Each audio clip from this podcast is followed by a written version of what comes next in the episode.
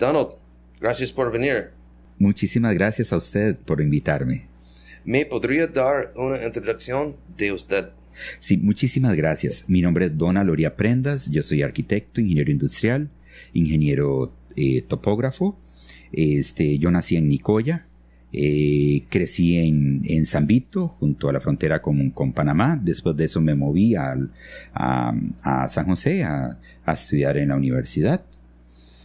Eh, además de, de, arquitecto, ingeniero industrial, ingeniero topógrafo, tengo una maestría eh, en gestión de proyectos de desarrollo en el, en el ICAP y adicional tengo una maestría en gestión de la calidad, seguridad y, y, medio ambiente en la Universidad Viña del Mar de Chile.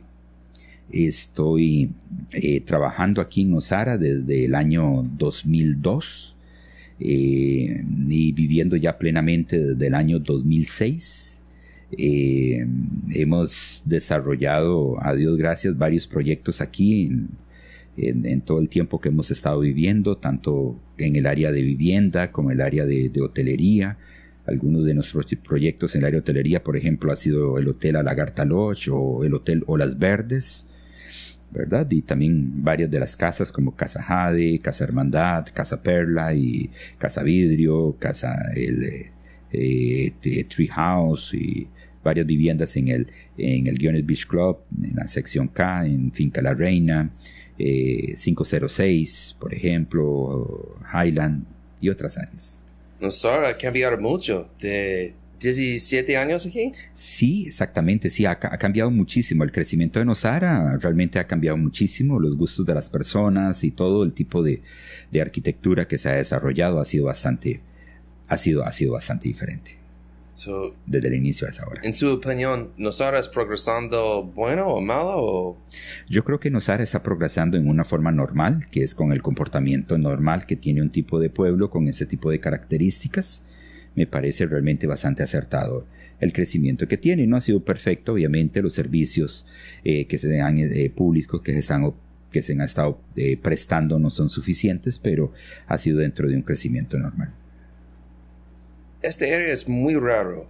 El crecimiento de Nosara ha sido, desde mi punto de vista, eh, no lento ni no, y no rápido realmente ha sido normal. El problema es que el crecimiento o la cantidad de servicios que se han prestado o que se han tenido no son lo suficientes. A lo que yo me refiero es como por ejemplo eh, si, eh, la situación con la Internet. La Internet eh, que, es, que es sumamente importante en estos tiempos y no es suficiente para, para eh, eh, para la zona de Nosara. Segundo de ellos es tampoco eh, suficientes servicios en el área de la salud, ¿verdad? Principalmente para, para la gente local. La población ha crecido debido a que hay mayor cantidad de, de residentes, mayor cantidad de turistas, pero la población local también ha crecido porque se han necesitado más trabajadores, pero desgraciadamente se continúa con la misma cantidad de médicos, la misma cantidad de servicios públicos. Y eh, otro de los aspectos bastante importantes es la recolección de basura. La recolección, la recolección de basura, este, desde mi punto de, de vista, ha llegado muy tarde. La municipalidad puso atención demasiado de tarde para la recolección de basura. Esas son algunas de las situaciones y obviamente también con las situaciones de las calles, que tampoco no son proporcional al tipo de crecimiento que está teniendo la zona. ¿Cuál, cuál es su opinión de las regulaciones nuevas? Eh, para mí las regulaciones nuevas están, el, el, concepto general es bastante bueno, obviamente eh, la idea es magnífica, todo ese tipo de cosas se tienen que regular. El problema eh, que para mí ha habido es que estas regulaciones no están tomando en cuenta las situaciones y la forma de vivir que ha tenido la gente de zonas como como La Esperanza, la, gente local de La Esperanza, de Santa Marta, de, eh, de Nosara por muchísimos años. Sabemos de que automáticamente en la forma del incremento del turismo en la zona ha afectado eh, también los precios de las tierras. Entonces esas personas ya no, la, ya no tienen tan fácil acceso a comprar las propiedades. Por lo tanto, es muy normal que la gente que haya tenido una propiedad que haya sido heredada desde sus padres y de sus abuelos vaya a querer subdividir sus, sus, sus terrenos para darle una propiedad a sus hijos y a, y a sus hijas, porque es la única forma de poder tener que esas personas puedan obtener un terreno y obviamente esas propiedades no van a ser tan grandes, no van a poder tener los setbacks eh, eh, que, que, se están pidiendo para las otras zonas como del proyecto americano, donde los lotes son un poco más grandes, donde existe mayor nivel económico y, el, y mayores oportunidades de toma de decisiones mientras que por ejemplo para la gente local es solamente es su opción de vida, ellos no tienen opción de, de, ir a comprar en otro lugar, no tienen la opción de irse a otro país, no tienen esa opción. En cambio, eh, que sí, porque sí, obviamente la gente que viene acá a comprar en el proyecto americano, ellos tienen muchas opciones de poder comprar otro lote para sus hijos o, ese tipo de cosas. Ok. Otra pregunta. ¿Cuál es la solución? ¿Es el plan regulador? ¿Es incluir los ticos en este área? La situación es que si analizamos muy bien cómo funciona realmente un plan regulador, o sea, eh, eh, hay una situación sumamente importante. Primero de ellos, los planes reguladores se analizan desde el punto de vista eh, eh, eh, social por áreas. Vamos a decir, se, están, se analiza cada uno de los barrios y cada uno de los barrios o de los pueblos se divide en tres o cuatro partes y adicionalmente cada uno tiene unas características muy especiales, se lleva a votaciones por cada una de esas zonas y luego se, localmente luego eh, eh, se aprueba y, se continúan otros tipos de trámites con otros tipos de instituciones, con el INBU, la municipalidad y todo eso. Pero ¿qué es lo que pasa? Los planes reguladores, si se analiza un plan regulador, por ejemplo, cualquier plan regulador de este país, se va a ver que se identifica por zonas. Por ejemplo, en Nicoya está inclusive eh, dado prácticamente por cuadras. ¿verdad? O sea, lo que tenemos frente a la iglesia colonial no es el mismo tipo de, de, regulaciones eh, eh, que tenemos dos cuadras más al sur o dos cuadras más al oeste. Es diferente. Ese es el tipo de cosas. Igual debería darse aquí. No es igual las regulaciones que se tienen que dar para este, no, el, pueblo de Nosara que para el pueblo de, este, de, qué sé yo, Guiones Centro en inglés. Yo creo que, digamos, uno de los problemas más grandes que hay acerca de las alturas es que por supuesto, es muy importante controlar las alturas frente a las, a las, a las, eh, a la, a las, este, a la, a la playa es sumamente importante. ¿Por qué razón? Este, porque construir una casa de 15, de 15 metros de altura, 20 metros de altura, pues va a afectar la vista de todos los demás y las situaciones con las luces y todo. Pero que es muy diferente cuando se está construyendo en una montaña donde la parte de atrás, la, parte trasera de la casa da contra la montaña y que las personas tienen que construir sus columnas para poder tal vez eh, ver un poquito de mar, que para eso fue que compraron la propiedad para ver el mar y entonces están incluyendo hasta las columnas que están allá eh, eh, este, que ni siquiera las van a, que las van a utilizar. Y otra de las situaciones es la mala redacción, que muchas veces esas cosas tienen. Por ejemplo, hablan del, de que la altura de eh, solamente va a ser hasta la viga corona, pero no está incluyendo el techo. Y bueno, si usted me construye una casa con un techo al estilo catedral de 10 o 15 metros, pues, hey, no hay problema.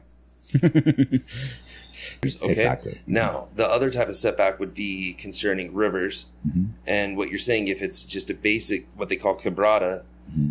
then most likely it's going to be 10 or 15 meters.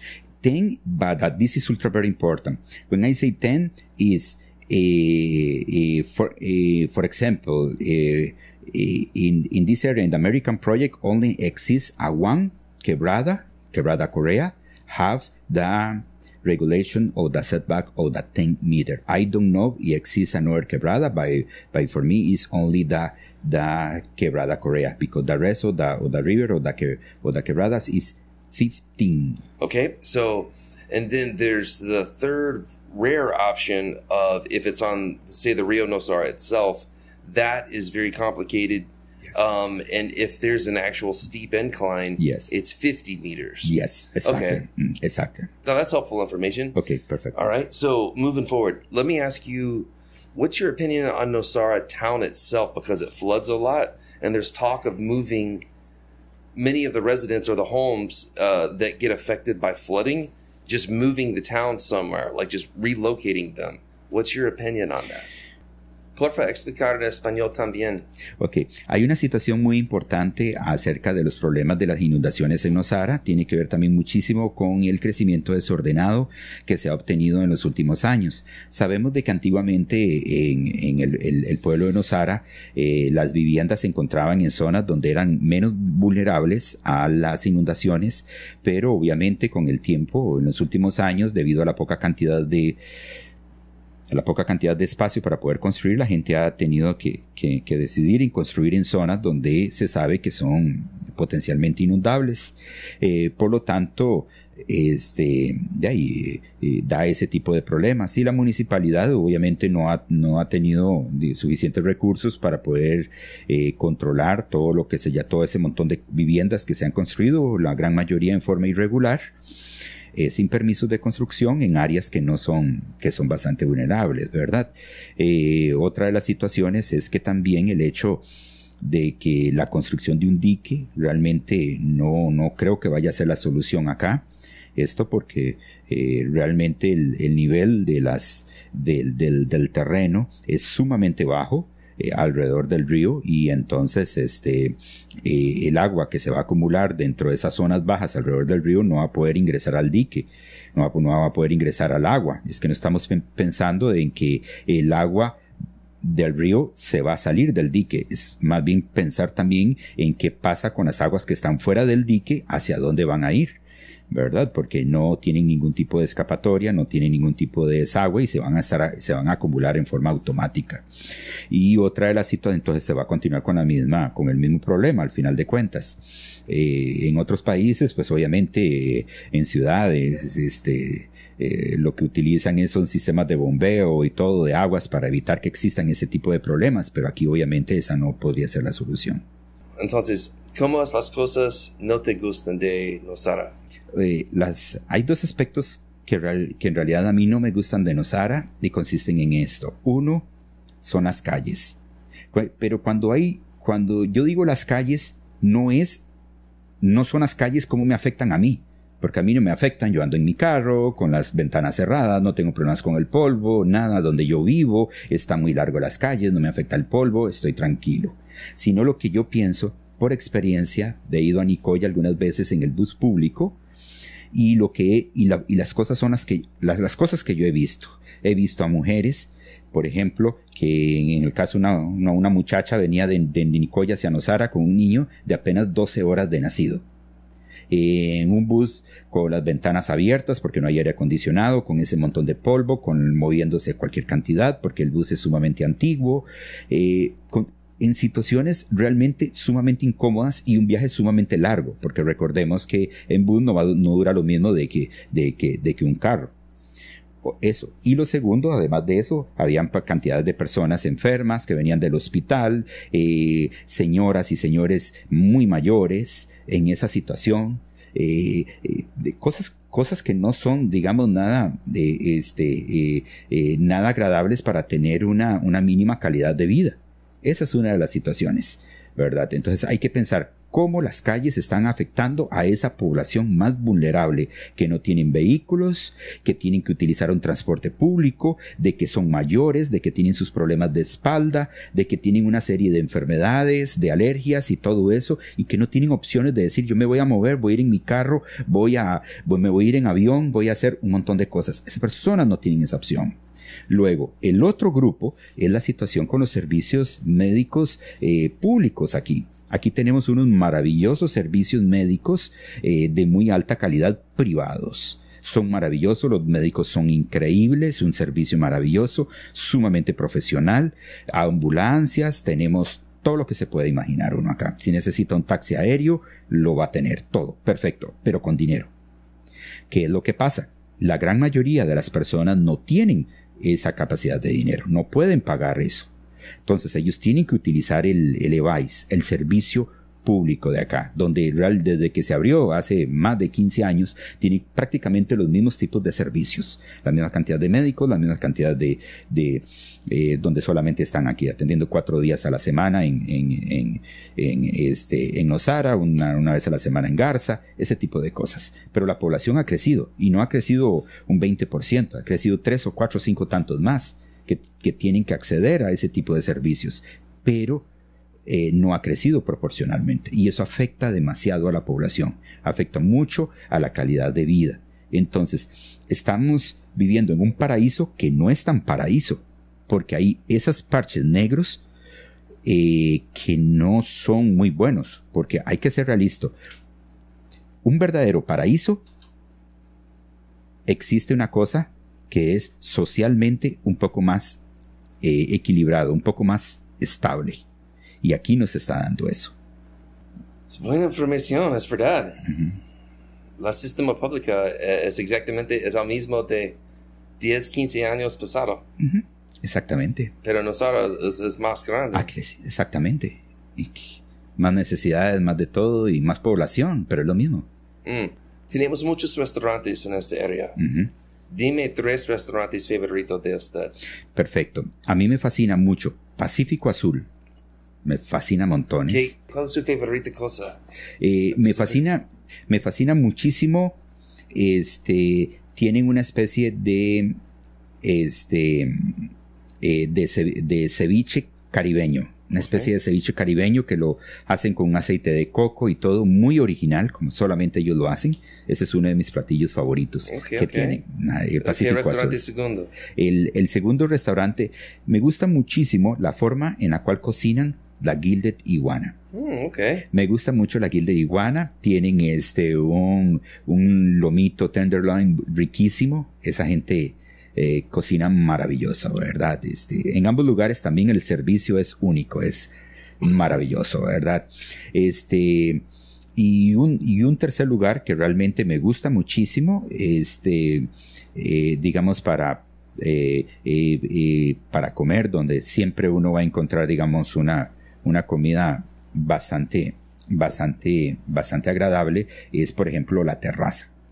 ¿Por qué? Porque en la terraza, eh, por ejemplo, para en la noche, para las cenas, tienen una muy buena variedad de comidas, la preparan maravilloso, eh, o sea, es, increíble la calidad, ¿verdad? Eh, y un precio sumamente accesible. ¿verdad? Eso es una de esas. Entonces, los, los tres, definitivamente yo los recomiendo, soy cliente de los tres. Pero yo pienso que Rosie's es, es uh, eres famoso a Rosie's también.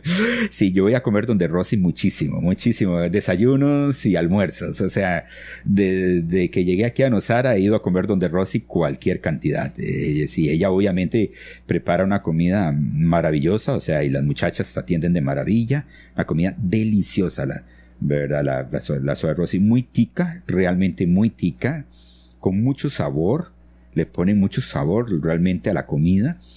Y, y sí, la, y eh, vamos a decir, el secreto, el secreto yo creo que le, de Rossi en la comida es que le echa cariño, le echa unas buenas cantidades de cariño a la, a la comida. Y eso es lo que hace que la comida sepa tan bien.